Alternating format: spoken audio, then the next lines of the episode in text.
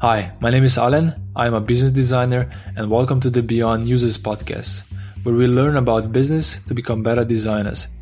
So, in the third business design jam, uh, David Schmidt, a business design partner at United Peers, and I discussed four business design topics that we currently find very interesting and just in general I think are important for designers and business designers.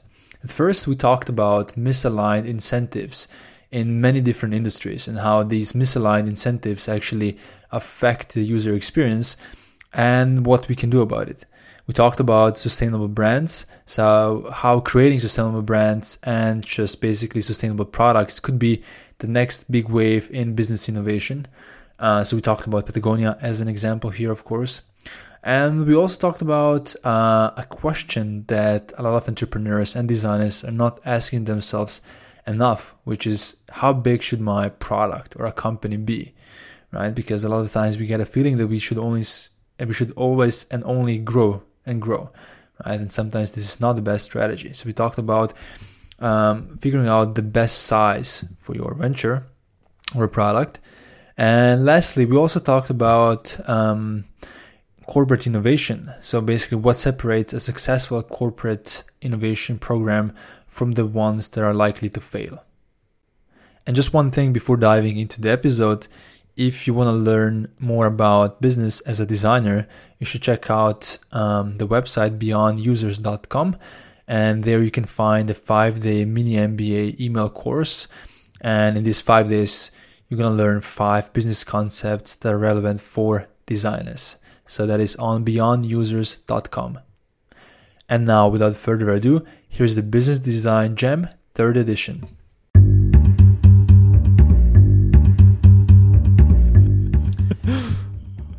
so, in the last weeks, I've spent a lot of time uh, thinking about. I think this is a topic that is very important for designers and especially business designers, which is just the whole topic of incentives.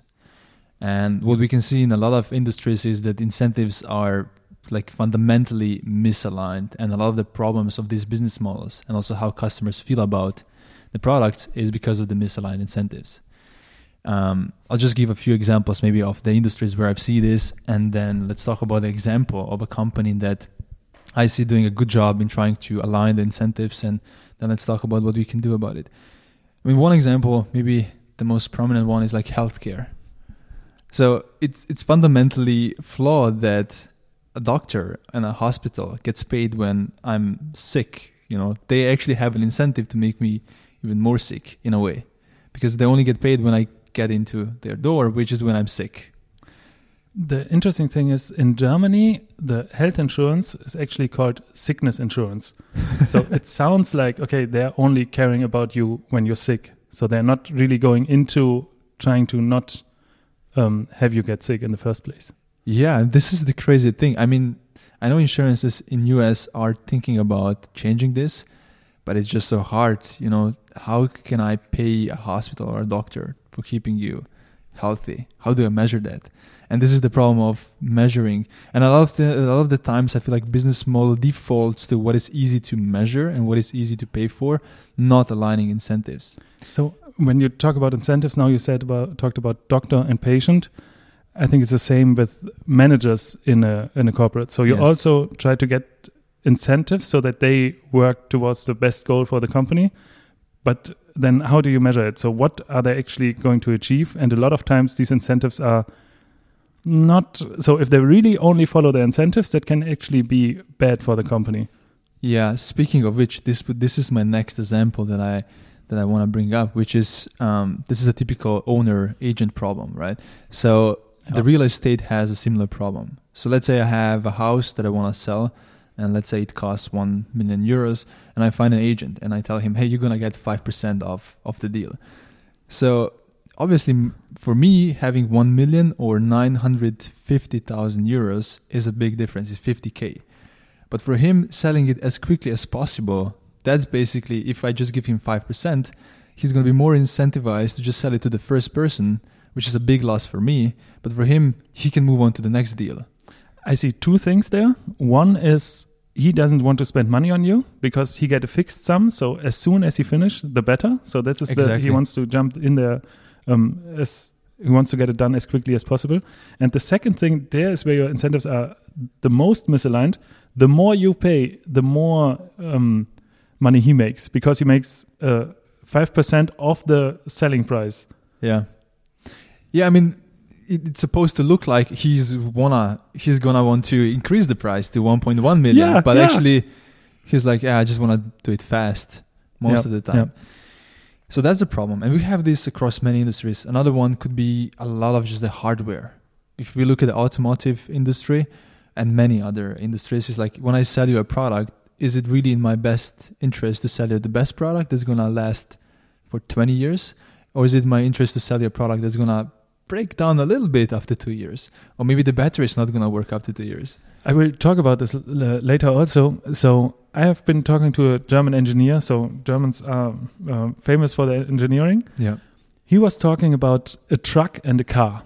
So a truck is bought by a company that will last forever, and a car, he said, every time he sees a car, he cries.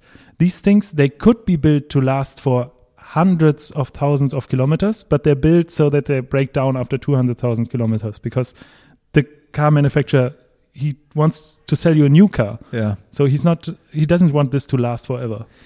Exactly. And um, I mean we are moving closer now to aligning incentives with uh, like all inclusive um, rentals where I basically pay one fee.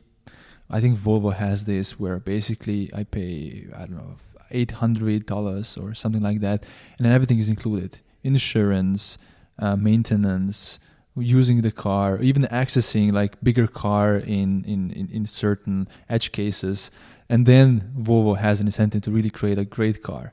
Um, yeah, I see this totally. So the first step is car sharing. So now you have a lot of car sharing cars on the streets.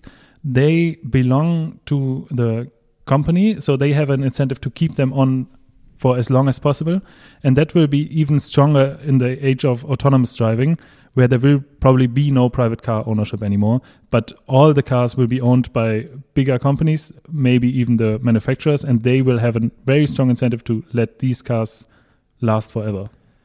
Yeah, it's really interesting to me, like how fundamental changes to business model and a product you can make, make just by always asking how can align align incentives. And the last example, or maybe the last industry I want to just quickly mention and then give this like a case study of good case study of how you can align incentives is insurance, which is also like fundamentally flawed. So I pay somebody some money upfront if something happens, and then when I try to get money back, it feels like I'm working against them, you know, because I am each time I have a claim towards insurance, I'm effectively decreasing their bottom line. I'm effectively decreasing their profit and it always feels like a war. Hey, you have to prove you've really done that. I mean, obviously, yeah, because there's a lot of frauds. But one company showed that actually it is possible. So I don't know if you've heard of Lemonade. It's a US-based insurance startup. I think I heard the name. Yeah. Yeah. So Lemonade is basically um, insurance company for homeowners and renters. So they only specialize in this right now. So and basically instead of having brokers, they have AI. So you have a bot and you have algorithms. And the way it works is when you have a claim, you actually get this money back in three minutes or less. What is a claim then? So you have an insurance for some home yeah, let's say something I don't know. There's a flood or something, and you ah, just okay. mm-hmm. yeah, that's certain damage to your apartment or a house, and you just take a picture. It's a chatbot. They they check it with the AI, and you get money like in three minutes. So you, you compare that's, this. That's great. How do they do that? Right. This is the fundamental thing with aligning the incentives. So where whereas like a traditional insurance basically um, has misaligned incentives, and that's why they actually fight with you every time you have a claim. They try to just circumvent that by having aligned incentives. And the way it works is they have a fixed fee, which is the, you know exactly what their profit slash revenue is. Everything that's above that goes to the reservation for basically damages. let, let me give you an example. So let's say that we have that they have thousand customers, and each of that thousand customers pays thousand. Okay, that's a lot, but let's say they have ten thousand customers. Yeah. Each of them pays hundred dollars, so that's a million, right? So let's say that their fixed fee is twenty percent, which means this is their revenue. Twenty percent is what they keep regardless of what's happening. So what do they do with the other eight hundred thousand? Exactly. So 800,000 is the money that's there if something goes wrong with the apartment of a person so they can basically um, yeah, refund somebody, pay them for the damage. And the way to try to align incentives is if there is any leftover money, this is not a profit of lemonade, right? So let's say that in year one they paid out six hundred thousand uh, dollars. So there are two hundred thousand left. Exactly. So what happens with those two hundred thousand is usually with the traditional insurances, this is their profit. This is the the best profit. and then what happens here is all of it goes to non-profit that we as customers chose. Ah, so we don't get the money back, but we can decide which charity it goes yes. to. Yes. Ah, okay. Exactly. And this is how they align incentives is and and this also goes in line with the kind of new millennial caring so much I mean having different values and really like caring about certain nonprofits. You know, like they really found like a, the right candy here in terms of the nonprofits that the money go to, goes to if if there's not enough claims. What happens if there are claims for more than 800,000 euros? I think they did the math and this. yeah. Or are there reinsurers involved that they somehow reinsure the claims with? I am not company? sure about reinsurers, but I think their whole. I mean, this is their business to do the calculation right. So I'm guessing. yeah. I'm guessing there yeah, is some probably. leftover mm-hmm. money. Yeah. But it, it, I just find it like a really interesting example. Like, it is not easy, definitely not easy to do this. It really takes fundamental change. I mean, if we look at the three components of this example that I really like, is one, they use a completely new technology, which means they've changed the cost structure. It is cheaper for them to run this business than typical insurance. Second is by having different technology and aligning incentives, they have a completely different business model. And the third is they have a different brand you need to have a different brand if you want to run a business like this and you probably target different people you're hoping that people who are fraudulent who just basically are trying to scam insurances that they are not i mean first of all that they don't even uh, decide to to to to join your program or to to become your customer but second of all actually they claim that their ai their algorithm is better at detecting fraud than people so I guess they need a lot of branding and marketing, and they also need a change in customer behavior. So it's a very different way of okay, I have an app now and do my claims instead of you have your personal um, broker that you can talk to and that helps you guides you through the process and stuff. Yeah, it's very different. But just just imagining how much better business each company could be just by aligning these incentives is really exciting to me. It's yeah, I just I just hope more startups would do it because you know, you know like even freelancing, it's easy to get paid if you just sell your time, but it's so much more. No, it's exactly it, the same. So it's exactly the same. Yeah. The longer it takes you to finish a task, you're basically paid better. Yes, exactly. Instead of being paid for the impact you're making, you're being paid for the time which sounds good on the short term, but actually on the long term, if you're working with good companies and if you really want to make an impact, then you know. Which brings us back to the beginning. So, how do you measure things? So, time is easy to measure. Impact is very difficult to measure. Yeah. Cool. So let's let's see what you prepared, David, today. My Go topic. Uh, the first the first thing I want to talk about is um, summarized best in one sentence. Sustainable is the new digital. Sexy so I think there are two nice words in there one sustainable, one digital. So digital, um, like got famous 10 years ago, was very unknown. So it's not clearly defined. So what is it actually? And the same is happening now with sustainable. So what is sustainability in the first place? So one or two things you can look at is the Sustainable Development Goals of United Nations. So they have a they have a set of 17 things where they say this is sustainable. So this is a way you can look at. Another thing is the economy um, for common good. That's also a set of principles that say if you as a company or as a person want to be sustainable, these are guidelines that you can follow.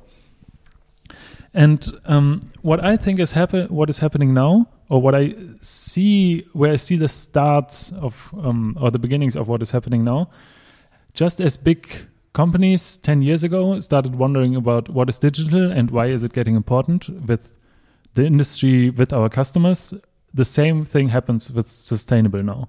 So it has been, um, the word has been around for very long. That's also why it's not so clearly defined. You have heard it probably in school talking about sustainability, but I think now it gets it will get more important also in the wider wider realm of um, economics and for for mainstream companies basically.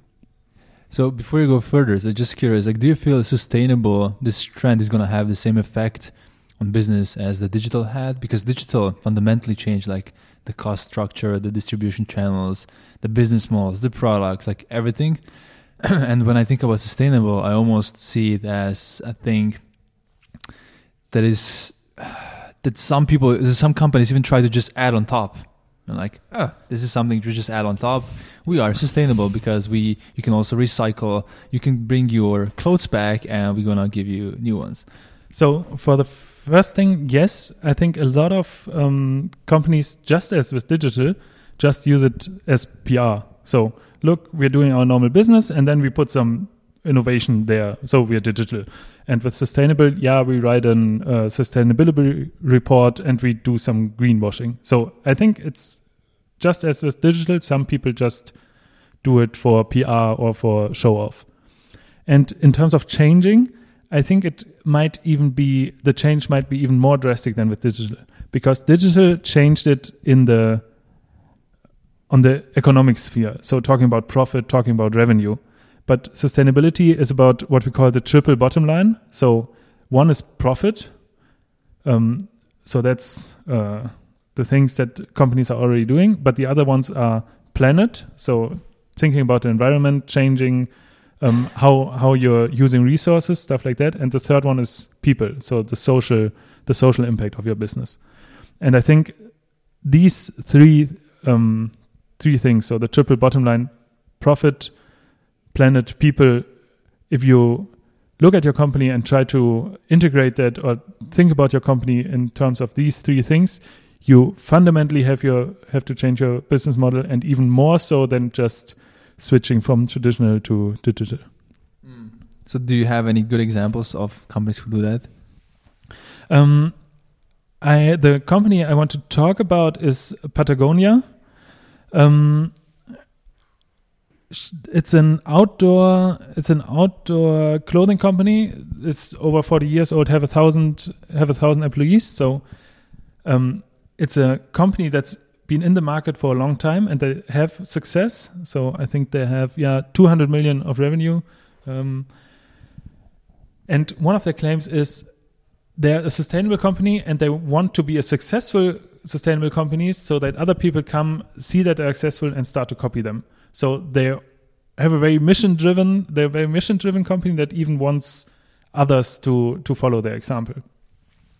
Um, and the one of the main or one example where they where it's very um very you can see very well what they're about. They um, made an advertisement that showed one of their jackets. So um, maybe you know it. The Black Friday one. The Black Friday one, where they said, uh, "Don't buy this jacket." So on Black Friday, they put uh, in a national newspaper, they put a picture of a jacket, looked like a normal advertisement, but ahead it over it it said, "Don't buy this jacket."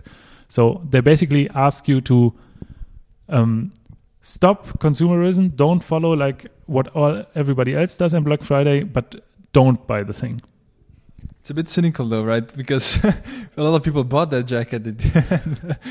so is it a PR stunt also from their side? You know, like how do you really recognize a company that is sustainable from the one that's just trying to look like one?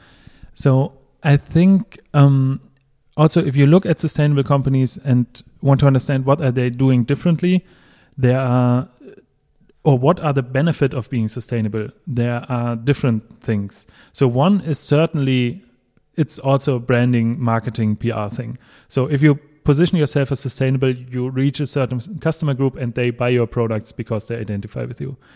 Um, another thing is it's also not so much to to customers or consumers, but more inward towards your employees. It's also a great thing for employer branding. So if if I believe in the mission of my company, I'm happy to work there, and it's easy for Patagonia to find to find employees. Um, but there are things that are go more into the business model. That is, for example, how you think uh, about your supply chain, or how do you think of your of the way you use resources. And then we go come back a, a bit to what we were talking about before. So uh, the idea of circular economy. So yeah, if you're if you don't produce something so that you just sell it and the um, if it breaks the earlier it breaks the better for you because then they buy again but instead you think about how can i make my things durable and then maybe even how can i profit from durable goods yeah, I think this is where this sustainable topic really gets close to also the the business model innovation. Because if you just use the same business model of selling things, of course you're gonna be worse off. Because if I create a great jacket that's gonna be fashionable for 25 years and actually gonna last for 25 years, then I'm just gonna sell you one jacket in 25 years, which is not good lifetime value of a customer. So that's why you need a different business model. This is where I think this circular economy comes into place, uh, and, and, new business models like I think there's one company in in uh, Netherlands that actually lets you rent jeans. You know, like you rent jeans yep, yep. per month, and then you get new ones each year. And this is kind of a way then to think about. I don't own these things, so um, I'm just going to rent them, but they're going to be great new basically every year. And a company has incentive to actually make great jeans so two things that Patagonia does to uh, that respect. One is they don't really create fashion items, so they the products you can wear year after year after year. So it's not like they're in fashion this year and you have to get a new one next year. So that is that is totally in line with what you said. And the second thing is they build a platform for second-hand Patagonia clothing. So even if you don't if you don't need your Patagonia jacket anymore, you can put it onto a dedicated market with some quality standards where other people can buy then secondhand Patagonia stuff. So it they really put um, effort into that the stuff get used as long as possible. I think they're even selling like a, a sewing kit or like a fix kit. Yeah, where you basically yeah. can fix your clothes and stuff. Yeah, so they are they have different so that is that is this idea of business model innovation by sustainability. So you think about okay i want to be a sustainable company i want to meet oh i want to think about my triple bottom line and then you think about how do i have to change my business model to get there?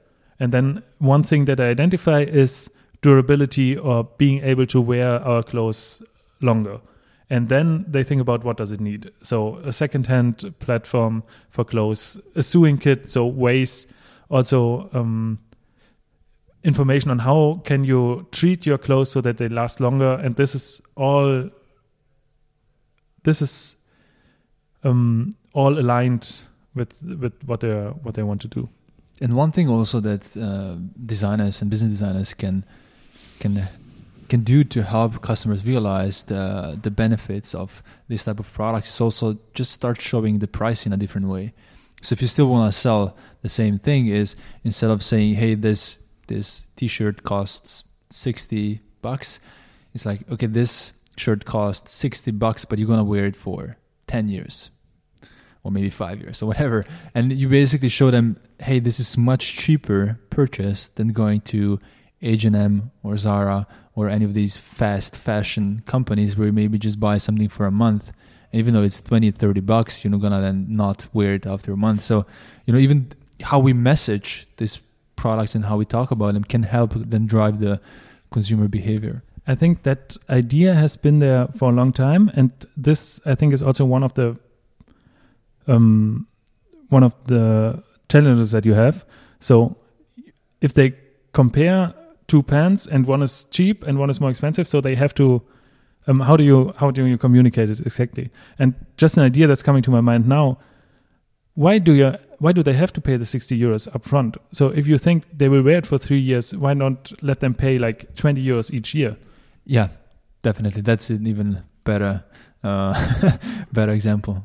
Yeah, that that could be that could be a starting point um, for thinking about okay, how can we make this possible? Yeah, definitely.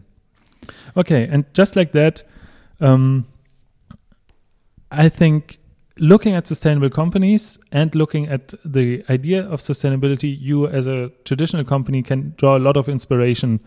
Um, what can I do differently? How can I change my uh, business model? Um, so to be, be more sustainable and how what parts of my business model have to uh, do I have to adapt to somehow get there? Cool. So uh, moving on.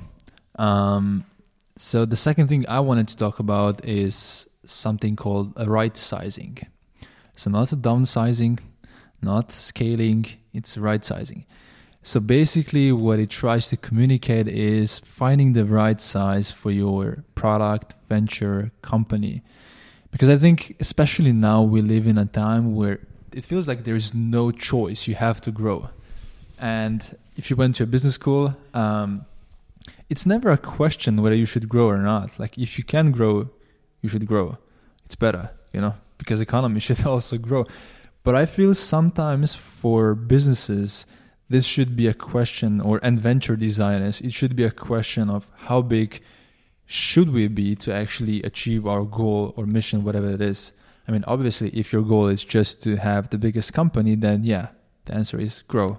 It but if you have like a mission or like a certain impact you're trying to have on a certain community, then you really have to ask like how big do I want to be? So I think there's the sense of go big or go home.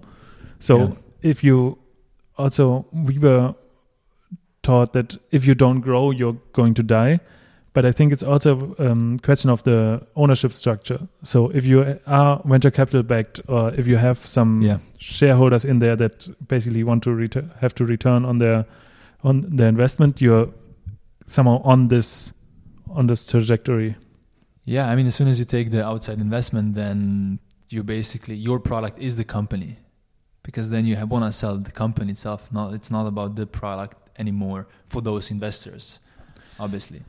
And if you have a mission, um, I think it's hard, or if you see your business is doing very well and you have a mission, like just with the Patagonia guy, he wants to set an example so that other can follow him. So the bigger he gets, the more influence he also has, and the more people like can see his mission.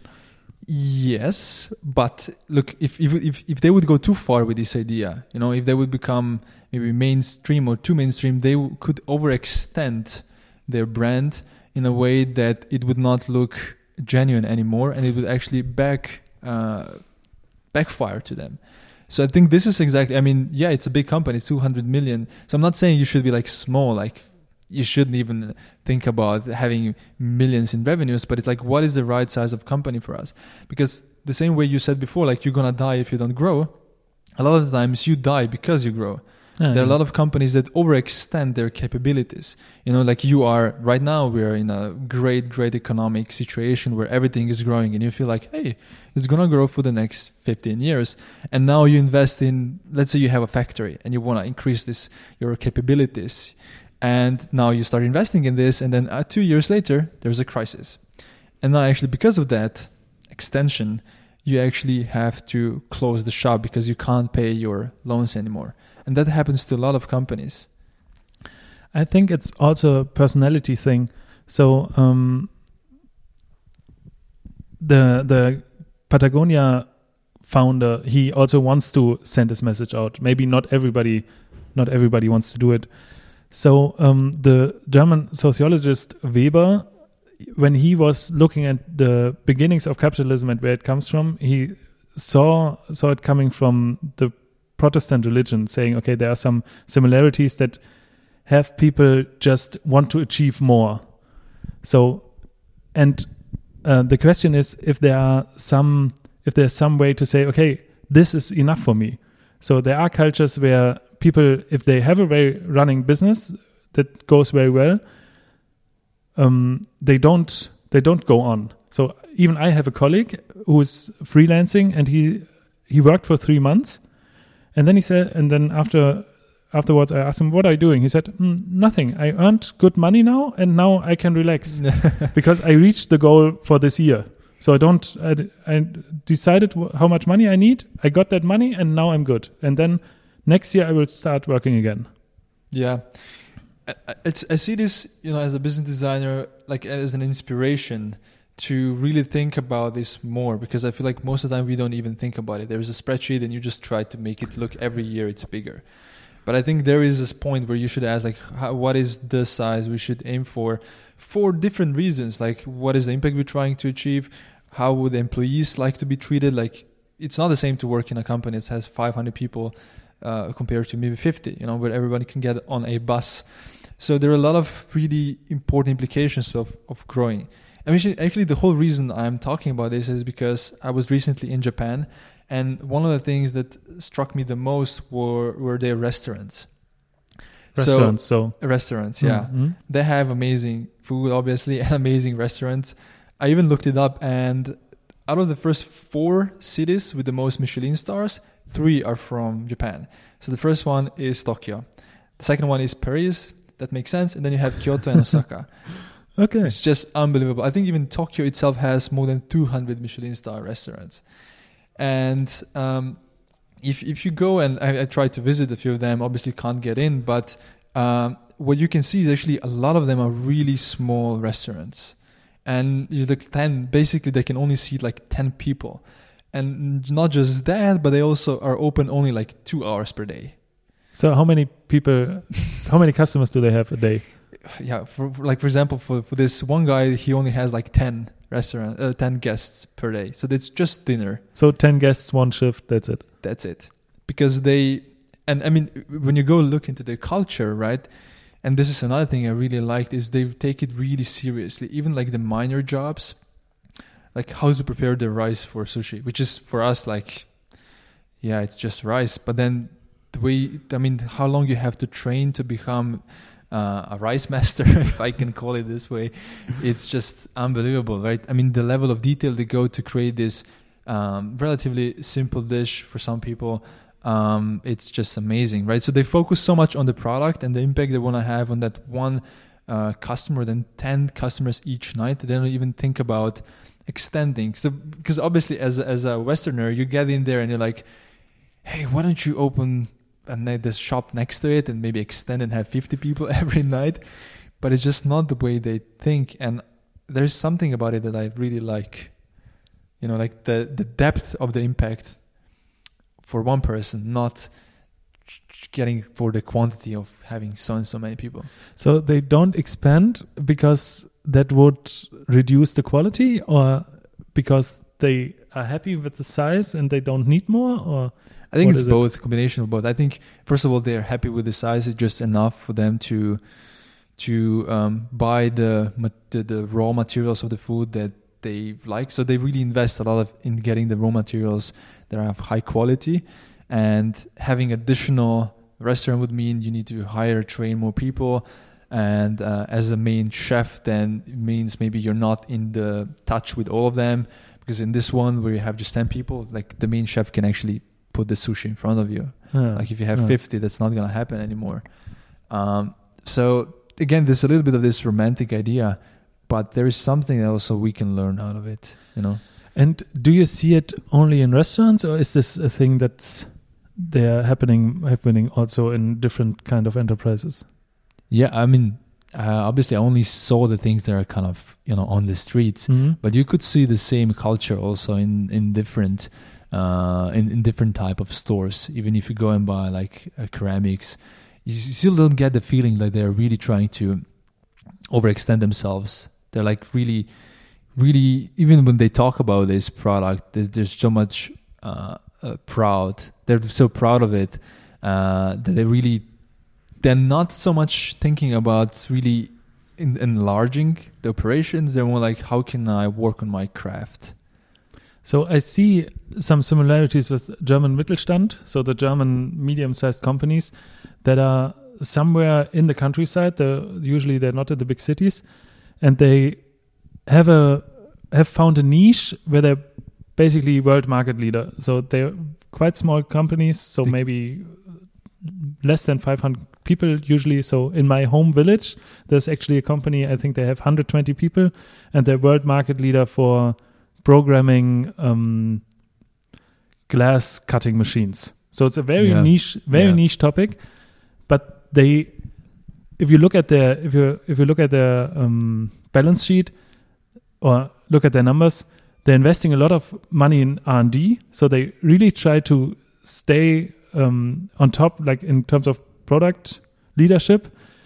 But they really focus on that niche, and they're not saying, okay, now I want to build the biggest company out of that. But they're very happy in doing this thing and doing it very well. Yeah, there are a lot of parallels. The challenge, or I mean, I'm glad you brought the Mittelstand up because there is a, a big challenge they're having. Is they are, as you said yourself, they're a company usually between 100 to 500 employees, and they're really niche and they're the best of it. And but most of them create products, and I think that a lot of them feel like the pressure from, especially now Chinese factories, because if if, if there's no this if there's no i mean what the restaurants are selling is also the story around it. Mm-hmm. And having just 10 seats yeah. kind of works yeah. in their favor. So with having 500 people being focused on one very niche product that maybe now somebody in china is has copied and maybe made even better i think they're even more exposed because of that. This is the challenge of these of these companies in between also. So even the right sizing is very hard to get right. Yeah I, i'm just thinking so with with growing you also automatically yeah, you branch out into different fields and then if one of them or even your original thing didn't doesn't work anymore you can you have different options. So but with the if you're so focused this thing has to work. And pivoting is difficult. I think one i mean one crucial ingredient of this right sizing is is definitely trying to really create a story around it and maybe play on this as your strength you know? That's why we see a lot of mittelstand now venturing into services. Because with services you are then not just selling like a product but you're also going directly to the consumer and you are then trying to create something around the product. Yeah um so this kind of branding thing I think it's easier with consumer products. Mittelstand is also a lot of B2B stuff. And then yeah. you tell them a story and then say, okay, very interesting. Now show me the numbers and how much does it cost. So no, that, that, yeah, that's what I mean. I mean, if you have a product that you can't sell and direct to consumer, then it, yeah, then that's it. But a lot of them have the product that they can sell directly to consumer. Then this comes to play. Mm. They have a product yeah. that can that they already could have sold direct to consumer, but they chose not to so far. Hmm, yeah. Okay. Anyway, that's my rant on right sizing. I just I just want us to have more discussions about the sizing because a lot of times it's not even a question, and I think it should be a question for a lot of projects. You know, even if it's not a company you're thinking of, it's like a project that you're having within the company. What is the right size? I also see it like um, if you know what you want, it's easier to get there and then maybe it makes also sense to stay that size. Sometimes you just grow because you're not sure what what your mission is or what you want to achieve. And if you don't know what to do go for the money. Like yeah.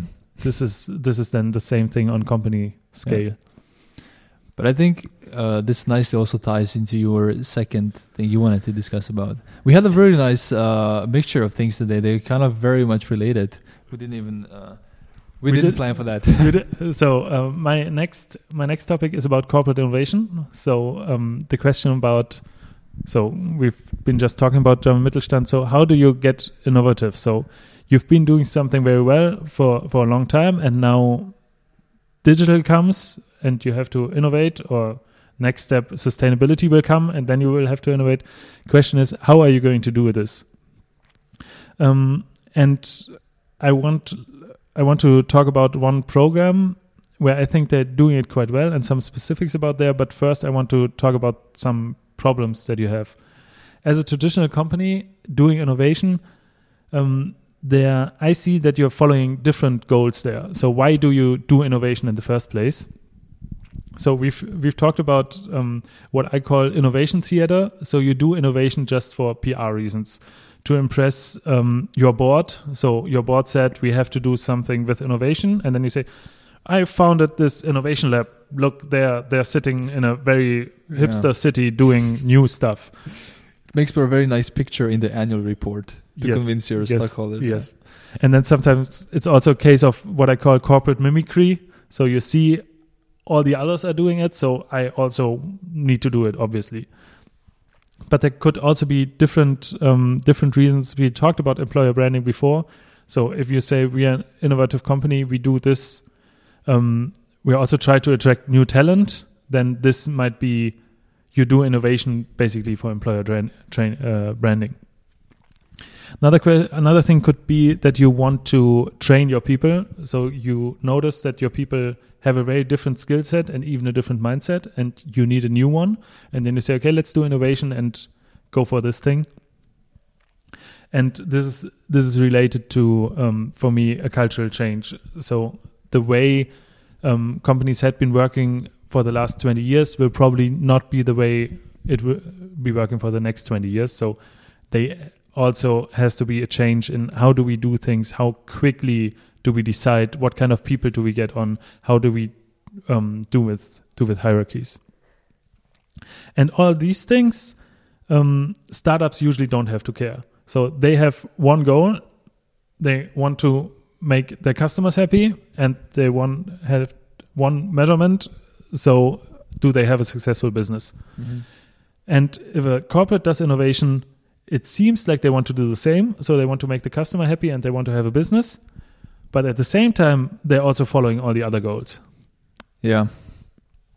It's much more complex, right? It's it's not just about you know having the revenue and making it I mean it's also even if you have a new idea and startup like it has to be big enough to even matter yeah. Because yeah. for for uh, again about right sizing for for somebody just starting a startup, they might be happy with 10 million revenue and just a company that's worth like 10 million dollars. But for okay to take uh, I don't know Adidas or uh, IBM IBM for as an example, right? For them, this is just like a rounding error.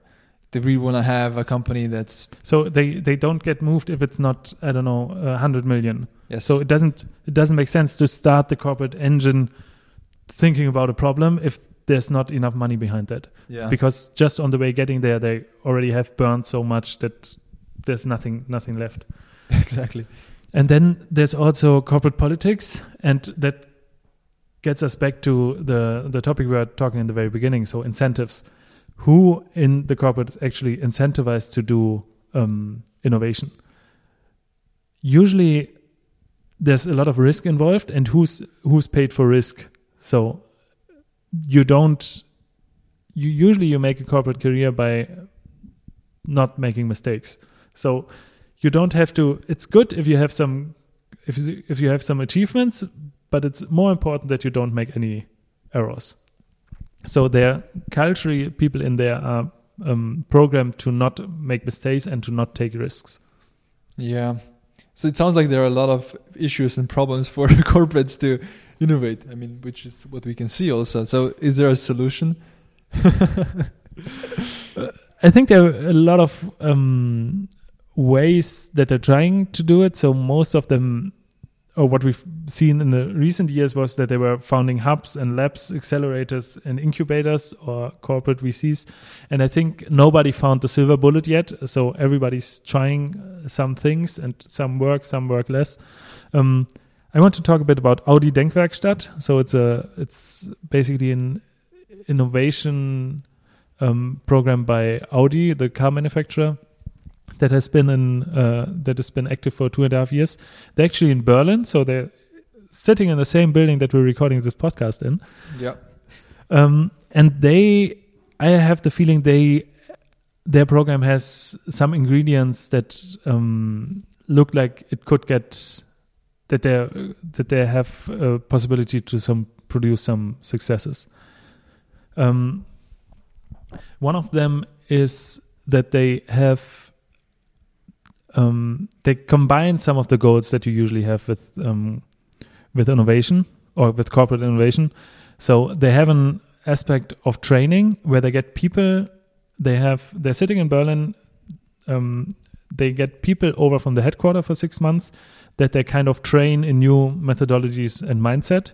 So you have this aspect of training and you have this aspect of culture change because after six months they send them back and then they kind of um, use this use this new ideas also in a, in the headquarter.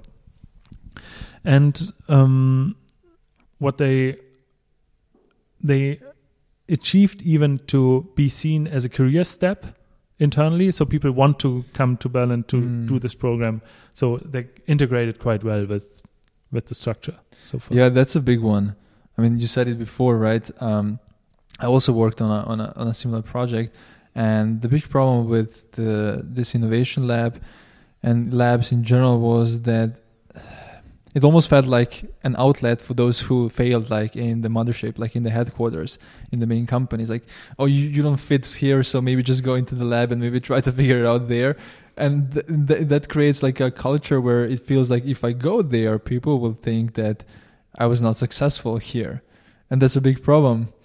So but if you make it as a career step like oh that's actually cool that you've done that because then you can also get further in your current role then i think it's a big plus I think that's uh, this. There's the you're onto my my second topic. So, what is the position of the of this innovation unit itself in the in the big corporate? Is it just we send people there that don't fit here, and then once they are there, they do their own stuff and they don't try to um, communicate it back to headquarter?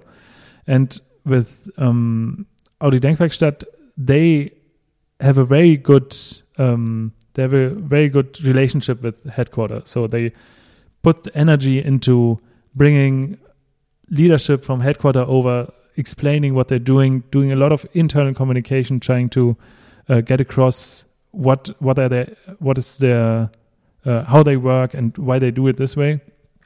And they also make sure to have business support early. If they develop new ideas, they try to find which are the business units that um, that could be interested in that thing and then integrate it back into the company. Do you happen to know what happens in those cases? Does that mean that somebody who worked in the innovation lab, if they find a partner inside a company, does that mean that then they go back to that business department or do they create like a separate entity? Like what is the process there? So um, there are basically two ways. One is if there's a business unit that's interested, it will be part of the business unit and the team can go there or not, but the idea lives on and the business unit supports the idea, finances it, and develops it. Mm.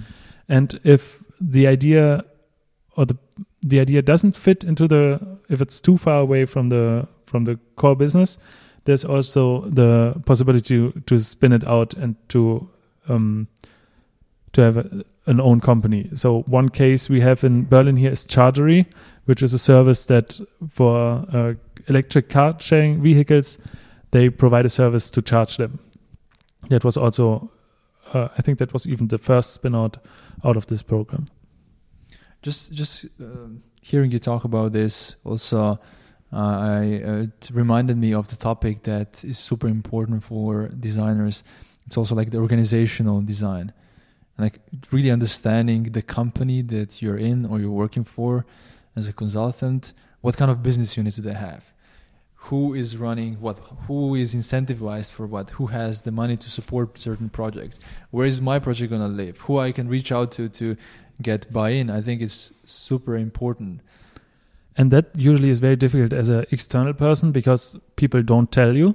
Yeah. so this is what you build up in an internal role over years. And so you also if you have this kind of innovation unit you need people in there that have this knowledge so they know who is incentivized how what are the relationships internally?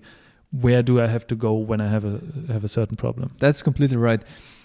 What frustrates me is that a lot of designers don't even take the annual report from the company which for audi is amazing by the way. It's really really nice.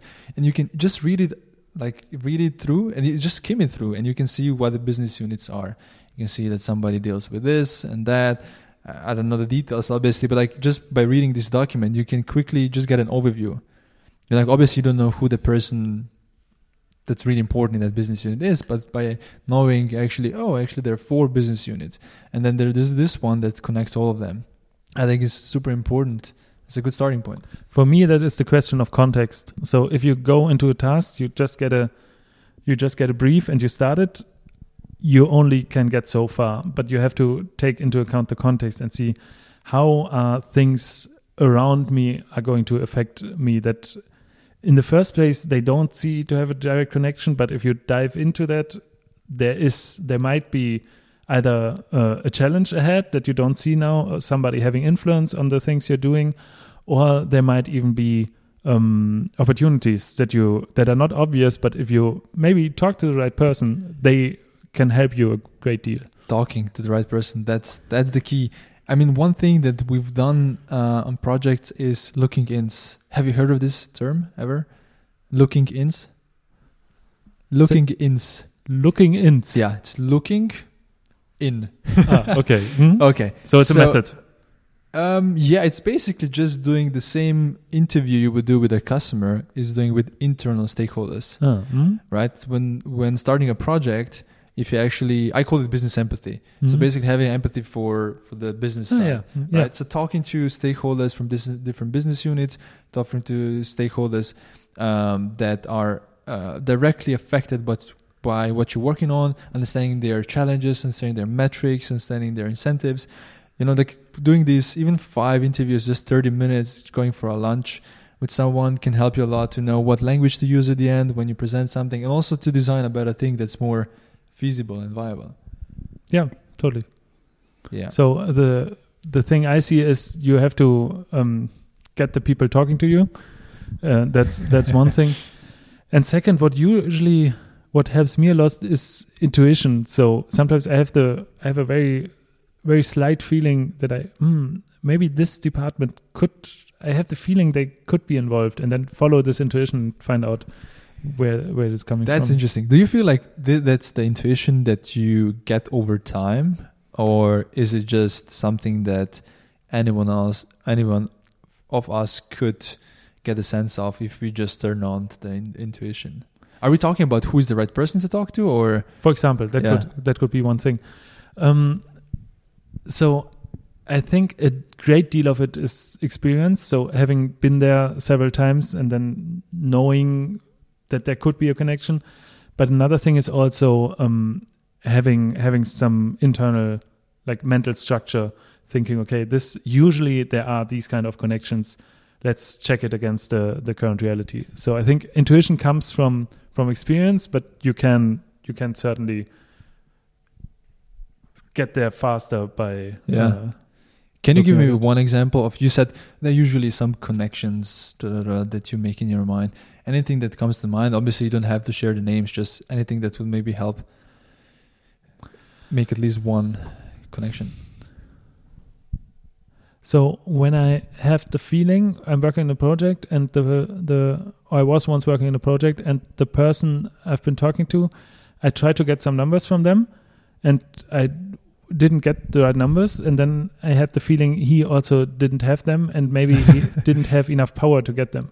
So I mm. tried another way to um, so talk to a um, to his manager or even a skip manager, and then enter controlling over him and getting these getting the right numbers from there.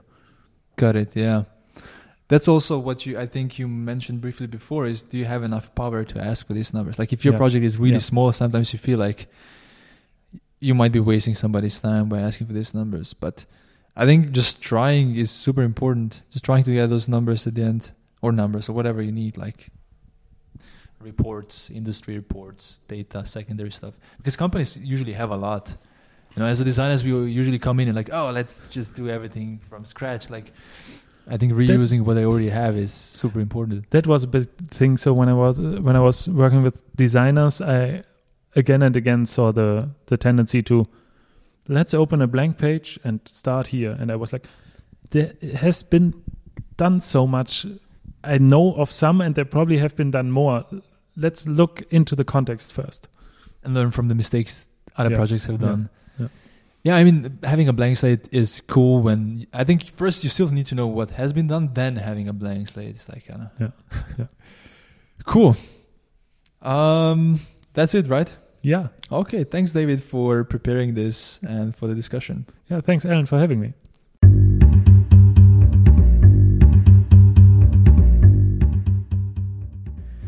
Cool. So that was all in today's episode. If you have any comments, if you disagree with us, if you agree, if you want to add more examples um, based on the discussion we had with David, just reach out to us. You can do that uh, either on Twitter or on LinkedIn. So you can find these links on the beyondusers.com slash podcast. And then you can find my handle and also David's handle. Cool, that's all. So enjoy your day.